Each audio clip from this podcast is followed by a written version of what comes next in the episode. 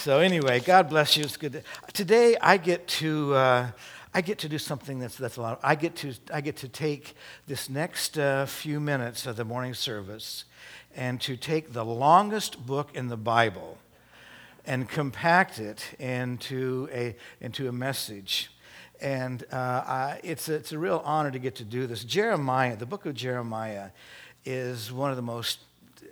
It's just a powerful book, and there is so much, not just the fact that it's the longest book in the Bible, but there is so much in the book of Jeremiah that is it is meaningful to us. And sometimes we can look at it as almost just like a history book, but woven through this masterpiece of, of literature that was that was put together by the Holy Spirit, there is so much about God and his nature and his character. And so I want to talk to you about, about that today. I want to talk to you about a little bit about, about this guy named Jeremiah and who he was. And I want to talk to you about how this impacts your life. The Bible says that these things are written so that you may believe. And so there is not a word in the Bible that is ins- insignificant. It's in there because it has a special meaning to, maybe not to you at this moment, but maybe someplace down down your down your the line of your life. And it's important that we grasp the, all of the teachings that comes through the Bible, because when we are in tough situations where we're saying, does anybody care? Where's God at a time like this? That we are able to, to fall back on, on who God is. And Jeremiah is one of those books that is so powerful because of what is going to happen in the narrative of the story of Jeremiah. Jeremiah was a uh, he was a prophet. He was a prophet from the, the southern kingdom, from, from Judah. He was a prophet that was called by God. If you have your Bibles, if you would turn to the book of Jeremiah in chapter one, and we're going to start in verse four. Um, the, the first part is just the introduction of Jeremiah. It's his credentials. It's a little bit of, of who he was, and now then we're going to look at the why he was. The word of the Lord came to me saying, before I formed you in the womb, I knew you. Before you were born, I set you apart. I appointed you as a prophet to the nations. You know, that is one of the most powerful passages on the sanctity of life, on the holiness of life, of why, as a Christian, we must protect the unborn, because God knew them before they were conceived. David is going to say some things like, like God was knitting him together in his mother's womb. You know, it doesn't make any difference why you're on earth. Maybe you were an accident by your parents. Maybe they go, holy smokes, we didn't, we didn't, we weren't planning this one. But God was. But God was. Maybe there are some times, maybe some of you were you were not planned, and maybe you came into life in a, in, to, a, to a mother that had that did not want a child, wasn't in the place to where she was ready to have a child. Maybe you were raised in, in a uh, in a single family, single parent home. Maybe you had a mother that was that was never married. So, well, what about that? What about that situation? You know, there are certain things in life that we're not going to understand this side of heaven. But what I do understand, what I do know, is what the Word of God says, that He knitted you together in your mother's womb. And you are a treasure to Him. That you are the most valuable gift. Your life is, is, is a treasure. And that's the reason, that one of the reasons as believers, that we, we are called to protect life. That's the reason that we must always stand behind the unborn and do what we can do to protect their lives.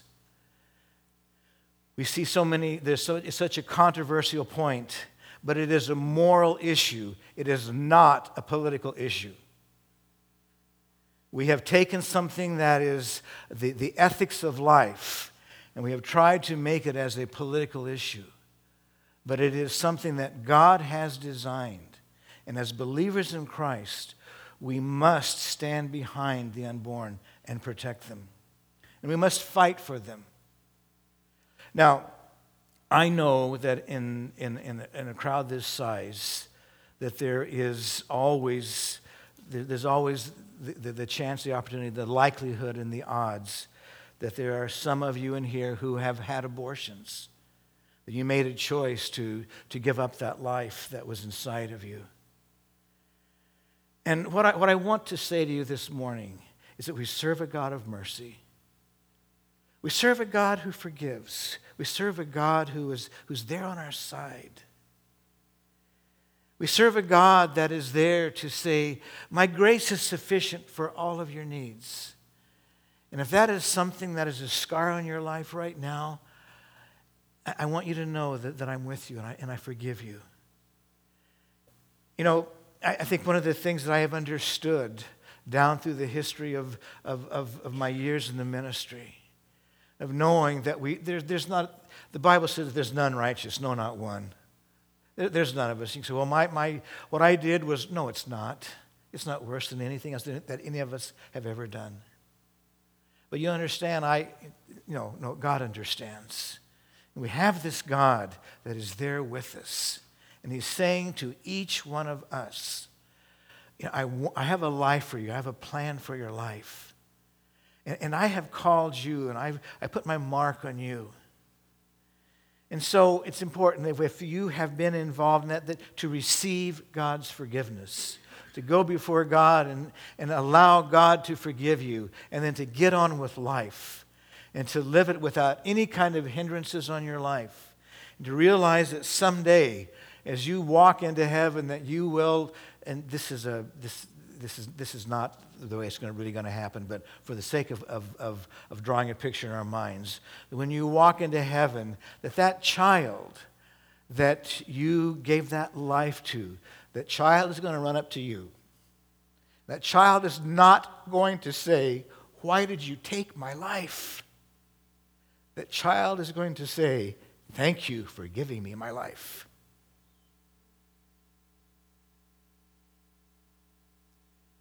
And you will get to have that relationship with that child that, that you've missed.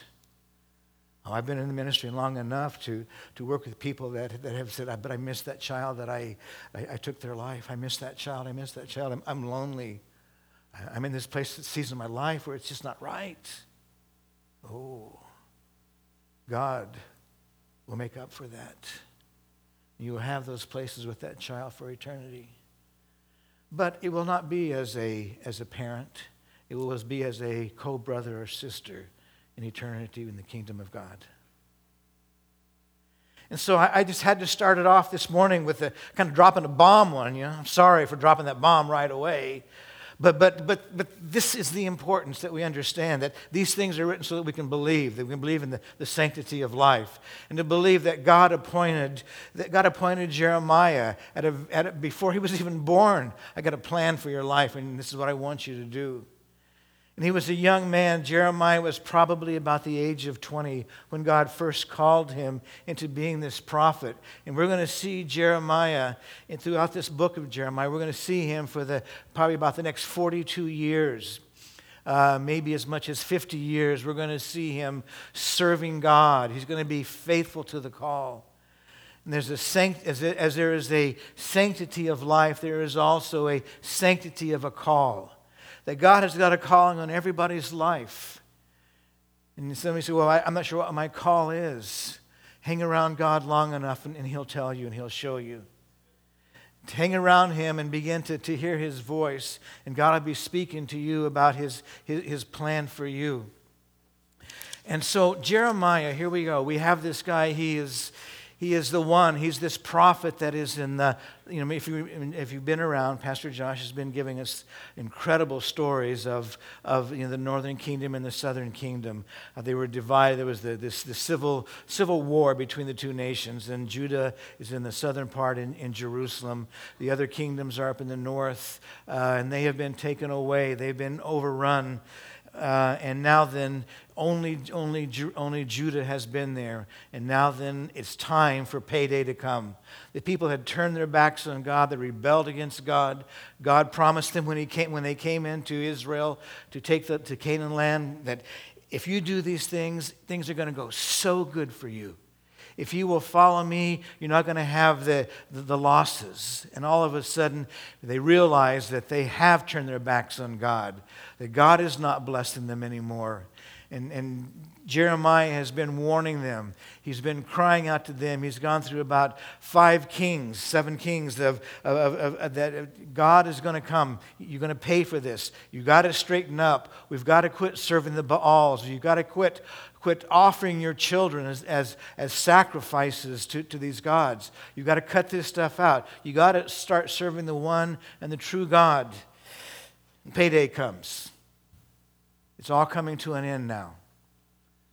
Nebuchadnezzar comes in, and I am taking a whole bunch of different stories and jamming them together as, in, in, into one. But take some time and, and, and re, read, read the book. But payday comes. Nebuchadnezzar comes in, and he, he hauls off uh, all of the bright and the intelligent. He leaves a few behind to kind of keep the system going there. But they've lost their freedom. Many have been taken captivity. Um, they have been hauled off, and now then they are in in Babylon, in Babylonia. They were there to to at at the will of what Nebuchadnezzar wants them to do. We mo- we all know the stories of Daniel and Shadrach, Meshach, and Abednego, the smartest and the brightest that of of, of the of the culture. And Nebuchadnezzar is saying, "I want you to bow down and and and and worship me." And they said, "No, we're not going to do that." And, and, and so there's, there's this incredible stories that we're not going to take time to get into today, but they were faithful to what God had called them to do, and God honored them. Jeremiah was not one of them that was taken out of out of Babel, out of Jer- out of Jerusalem. He was left there. He he was left behind, and he was continually talking to the kings that Nebuchadnezzar was allowing to to be in place. You got to straighten up. You got to pull the people back. Some, sometimes they were hated. For some reason, Nebuchadnezzar had a great deal of honor and respect for Jeremiah, and even made it, had his general watch over him, make sure they don't, they're not too mean to him, make sure that you take care of him, you, you, you house him over here. But Jeremiah was a young man who was continually faithful to the call and the message of God. Jeremiah was a young man who understood the attributes and the character of God. He was a young man that based his life on who he knew God was. I want to talk this morning to, to, to the hearts of, first of all, to every one of you, but I especially want to talk to the hearts of, of those of you that are younger. I want to talk to the hearts of those of you that that maybe you're not sure where you're going with your life. Maybe you're just you're just starting off in life. And and I want to ask you the question of what does God want you to do with your life? Have you invited God into that decision-making process? I know that as we read this, God says, I formed you in your mother's womb, and I have appointed you to be a prophet to the nations. But I also believe that we all have a free will. And God can, we can override God's will. I do not believe that God's will is always done. My, my, the reason that I say that is because I know that the Bible says that it's God's will that all men come to repentance. I know it's not happening. So God's will is something that we can choose to live in and, and walk in and take this incredible gift of life that we have and direct it to where, where it's supposed to go, to the thing that's going to glorify God the most in the long run. And I believe that Jeremiah made that choice to, to submit to, to God's will. And so here we go. We have this young man who God says to him, you can't marry. That's a bummer right there. Uh, you, you know, you can't, you can't have children. because I want your life to be a story. Now, I, one thing I want you to know is I'm not, for all of our young people, they say, well, I don't want to submit my life to God. That means that he's going to ask me to do some things I don't want to do. No, God will, will work with you, and he will, the desire, he will give you the desires in your heart. He will take those and put them inside of you, and it will be your desire. I, I told the little, I tell this story once in a while, but when I was a kid growing up, we were always, I was always afraid to, to go to church on Sunday nights when missionaries were there, because uh, I was afraid if I went there, God would call me to Africa. I didn't want that. I didn't want that. I didn't want that. I don't, I don't want to go to Africa. You know, and one of my friends who was called to Africa, he says, I was afraid that God wouldn't call me to Africa. You see, because God put those desires. Now, most of you know that, that I have a, a short-term calling to Africa. I have a love for, for especially for, for Tanzania and for our, our, our children there and our churches that are that are doing the work there. But but it's a desire that God has put inside of me that is is growing and getting healthier as you know as, as time goes by. But what I'm saying is, don't worry about God making you do things you don't want to do. What God will do is that God will give you those desires, and, and all of a sudden you'll be you're finding yourself wanting to do what, what God has in mind, what God wants you to do. And investing your life in the kingdom of God is investing your life for eternity. It's not just a few years here on earth, but it is putting those, those things, it's storing up for yourself treasures in heaven. For every one of us here, for those of you that are believers that stepped across the line of faith, that, that God has, has placed for us, Jesus tells us, don't store up for yourself treasures on earth where, where, where crooks can come in and steal it and moths can eat it up. And it can rust, but instead, store up for yourself treasures in heaven. Store up for yourself treasures in heaven. That's what's going to pay off in the long run. Just for a few short years, we have the, the choice to impact eternity, of how we will spend eternity. The number one choice is, will I choose to give my life to God? And then after that, has nothing to do with salvation, has nothing at all to do with will you make it into heaven. But after that, there does come the storing up of, of treasures. There does come those things that's making those right choices that is going to, to, to add to the kingdom of God. And so Jeremiah was, was, was a man. We, we look at this book of Jeremiah at that time, and Jeremiah was, was a man for our time also. We need to, to look at the book of Jeremiah. And just as Judah was a nation on the verge of judgment, we need to realize that we are in a nation that is on the verge of judgment also. There was a time in America when we were a, a God-fearing nation. We were a supernatural nation. Uh, the fact of God's existence was something that dominated our thinking. It was something that we were, we, we were a nation of. You ready for this? Under God. We were a nation that, that God w- that was, was leading. We wanted to allow God to do that. In some of my research, I don't I want to get into it in the depth, but, but President Eisenhower was saying to, to the nation, those of you that know how to pray, you need to pray because, because if, as we pray, we will see our Heavenly Father begin to move in and lead and guide and direct our nation. There was a president that said that. Can you imagine a president saying that now? Okay, we, but, but we were a nation that believed in a creator. We believed that God was the sovereign ruler of the universe, that, that God was in control. But over the years, as we have gotten smarter as a nation, we have we have we have abandoned that concept of, of, of a supernatural God, and now instead of being a supernatural nation, we are a, a naturalist nation. We we we are naturist. We we are we are controlled by, by our human will. And this naturalist assumption is that God only exists in the imagination of a few weird religious people. And these weird religious people, this idea of a of a supernatural God, it's just it's just superstition. and that any belief in God is irrational. Any belief in God is something that needs to be set aside and put aside. Anybody who believes in God is to be, is to be mocked and to be laughed at because, because we have the scientific evidence that God does not exist. I heard it. I'm sure that many of you heard it too in, in the past during, during the elections, that there was um, some some politicians that were trying to, to pull something together off the top of their, their mind and talking about that this is a nation that um, is here for all people, and it is one nation under uh, it's one nation uh, liberty and justice for all. Uh, because there was just such a quick thing of how can I get God out of this equation very quickly.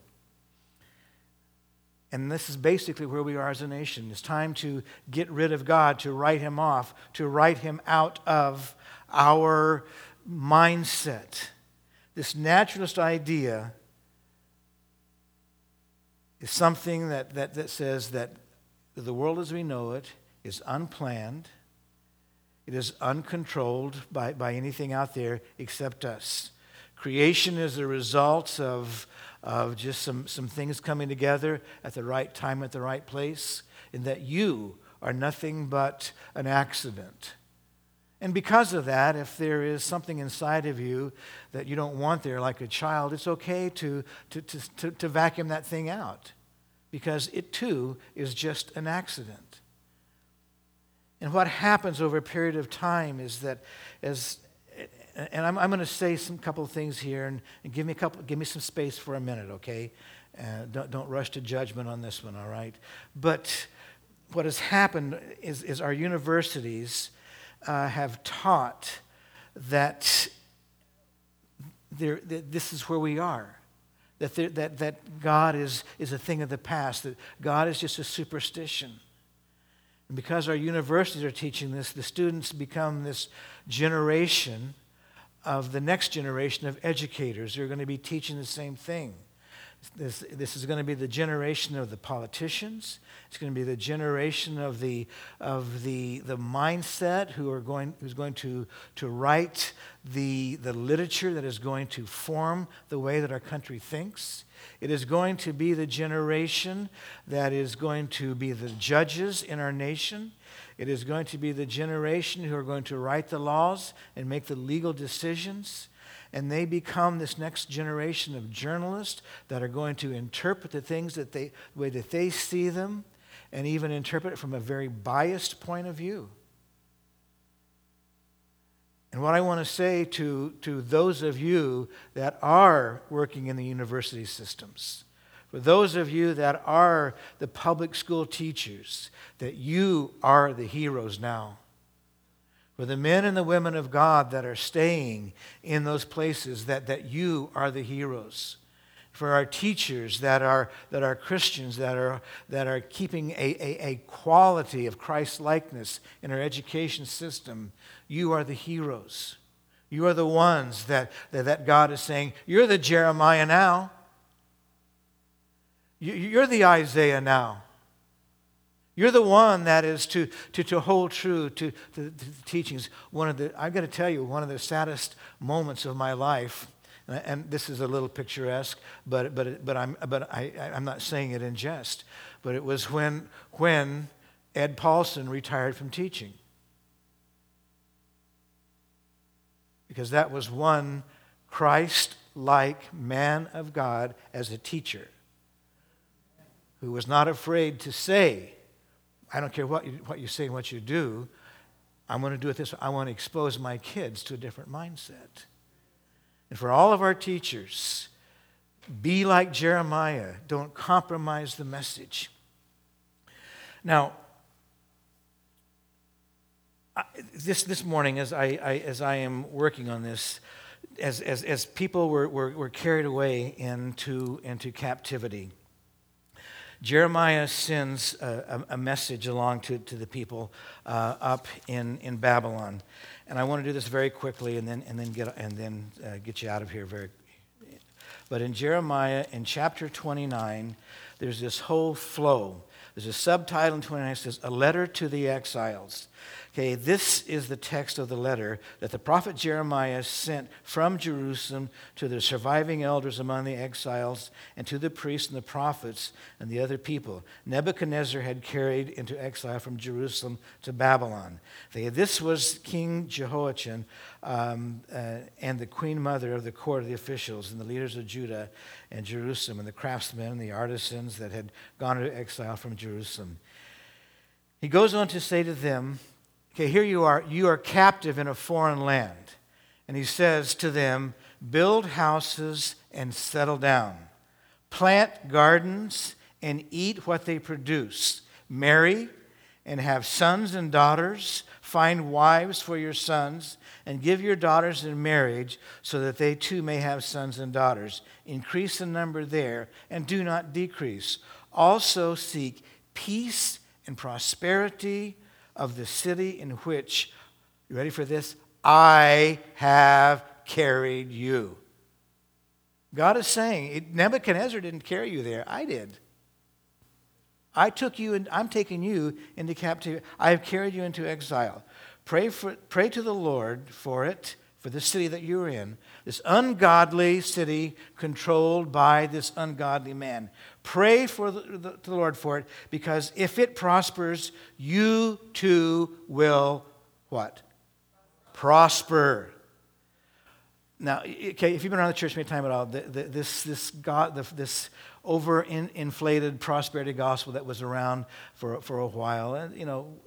We have to take caution with it. But the bottom line to it is, folks, is when you're serving God and, and you're doing what God tells you to do, there is going to be a natural prosperity.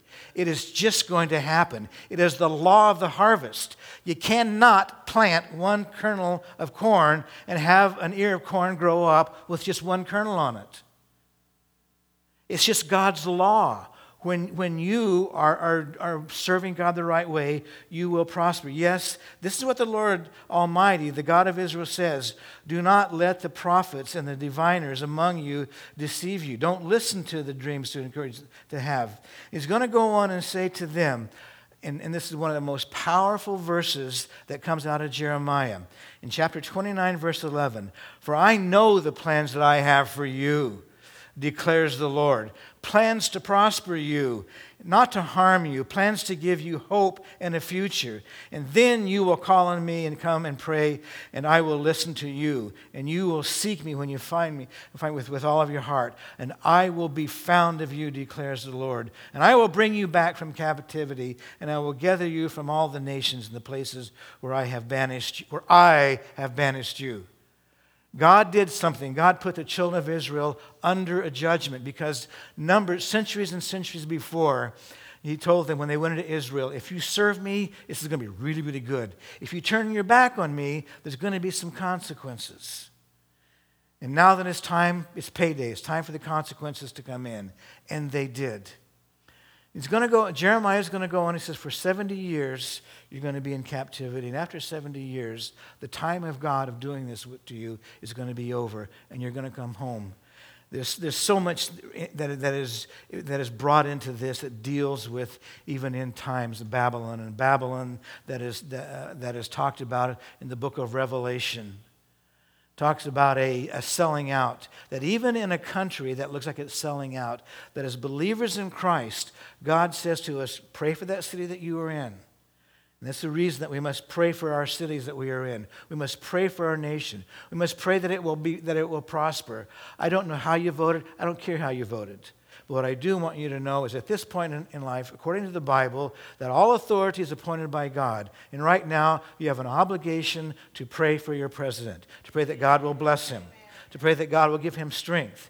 You have another great obligation, and that's to pray for the vice president, who is a great man of God, fantastic man of God, that he will have an impact on, on all of our culture and every place that he goes. And so it's important that we realize that, that we can look at this book, and yes, there are prophetic things talking about Babylon coming down the line, and a Babylon that is going to, in the book of Revelation, in, uh, that talks about Babylon as, as the as the great whore, of a compromise between between the between the religious world and a the world powers, and it warns us about about a, a religious system that compromises with the political powers around us. It warns us about the, the dangers of, of, of falling into that, that, that thing because it just happens naturally. And all of a sudden we realize we've been compromised by the world. When, when uh, Pastor Josh preaches on the book of Revelations, he can unsolve all the things about, about the Babylon, the great whore, okay? But this morning, for all of our young men and women in the church, you have before you incredible years. Oh, you have before you years of your life that are rich. You have time to store up for yourself treasures in heaven.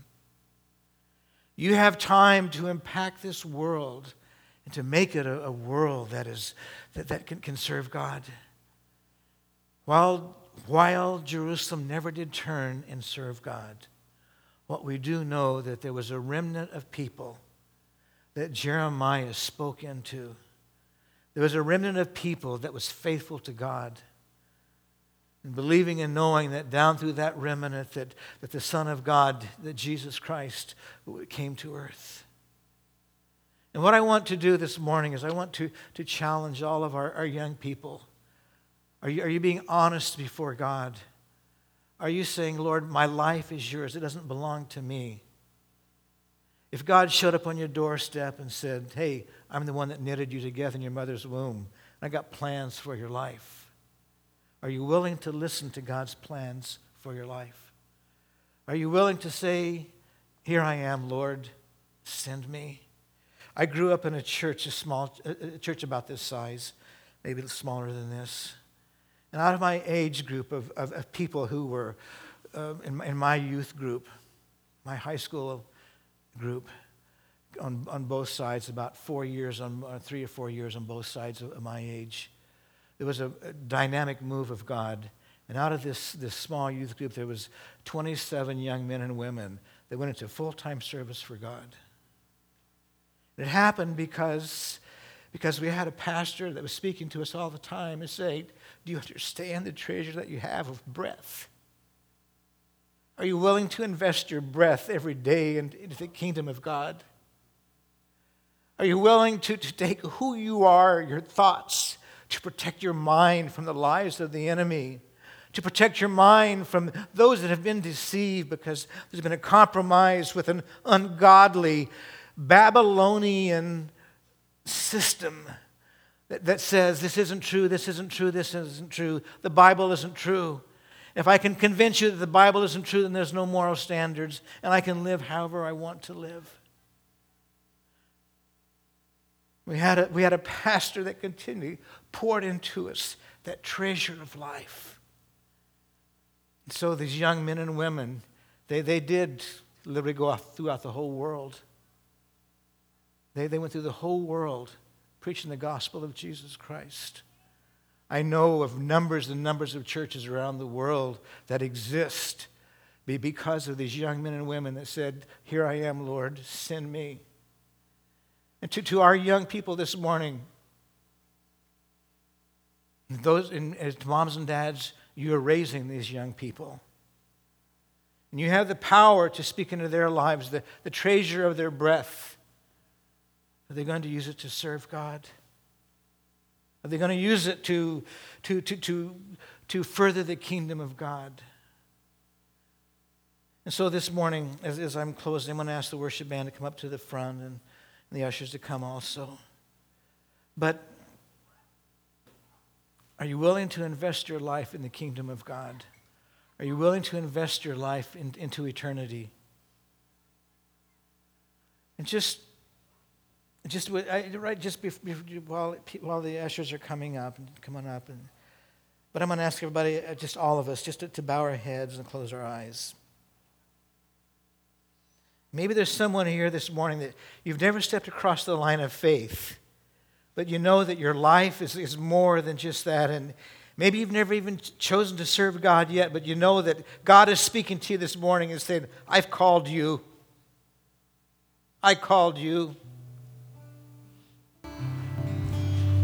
When I was knitting you together, I took that D N A of your, your mom and your dad. As I was knitting you together, I have a call in your life. And I'm not giving up on that call. And you know that God's speaking to you and saying, come, I want you to come. You're a believer in Christ, and you know that God is speaking to you, calling you to, to give your life to Him completely and totally. I'm going to ask you just right where you're sitting, just to, just to say, okay, Lord, I, I'm not sure if you're calling me or not, but I'm going to explore it. God, if you want me to go into full-time service in the kingdom of God, I'm going to do that. The Bible says to study to show yourself approved. It doesn't mean that you just go out and, but you have to study. You have to know the nature of God, the character of God. When I went to Bible school, first thing they said to us was, okay, all of you, you're going to learn who God is. Most of you don't know. You have an emotion that's called you, and now then it's time to learn God. And they drilled into our minds and our hearts the character, the nature of God, who He was, His love for us, how He functions, His absolute justice, His absolute truth, the confidence and the belief in the written Word of God that could never be compromised, could never be changed, because it's God's Word to man. This morning, for all of our young men and women, I'm not saying you're saying, yeah, I'll, I'll, I'll take off to Africa right now, but I'm saying I'm willing to explore. I'm willing to be open to, to, to the voice of God. If God is calling me into that full-time service, I want to hear His voice and I want to step up. I want to invest my life in something that's going to last for eternity. I want to be a Jeremiah. I want to be an Isaiah. I want to be a, an Apostle Paul. I, I want to be a John. I, I want to be one of those men and women of God that makes a difference in eternity.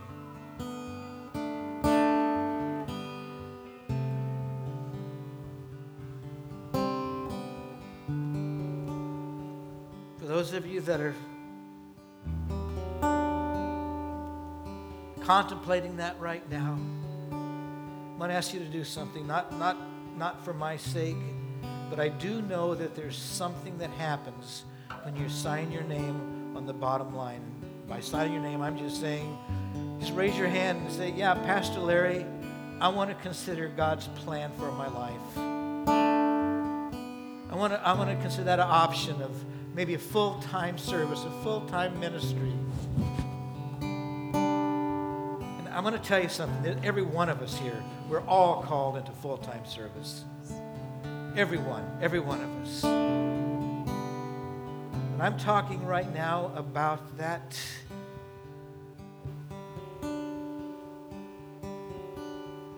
place in life that says, yeah, God's speaking to me. God has called me into a full-time service.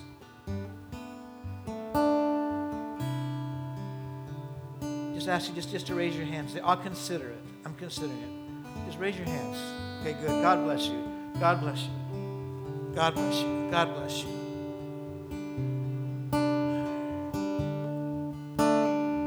For all the rest of us here, whether we want to admit it or not, the call of God is still in all of our lives. I was dealing with a person the other day, and they said, you know, God called me, and I walked away, and I went into to business instead. Said, great. You got another mission field. Go there. Go to that mission field in front of you. So, Father in heaven, I just pray right now for everyone here that's uh, saying, here I am, Lord, send me. Yes. God, send your Holy Spirit right now to, to draw and to bless and to comfort. God, send your Holy Spirit to confirm. God, I know that, God, that we confess this morning that you are in charge. So we thank you for your faithfulness to us. Blessed be your name, Lord Jesus. God, we receive this offering now for the one simple reason, and that is the propagation of the gospel of Jesus Christ, to hold a, a bright light in a dark world, a light that says, this church does not compromise on the gospel of Jesus Christ. We do not compromise on the deity, that Jesus Christ is God's Son, in flesh, came to earth to pay the price for our sins.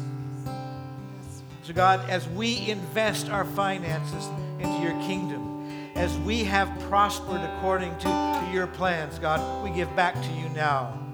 God, knowing that, that this is to advance your kingdom. And blessed be your name, Lord Jesus. Amen.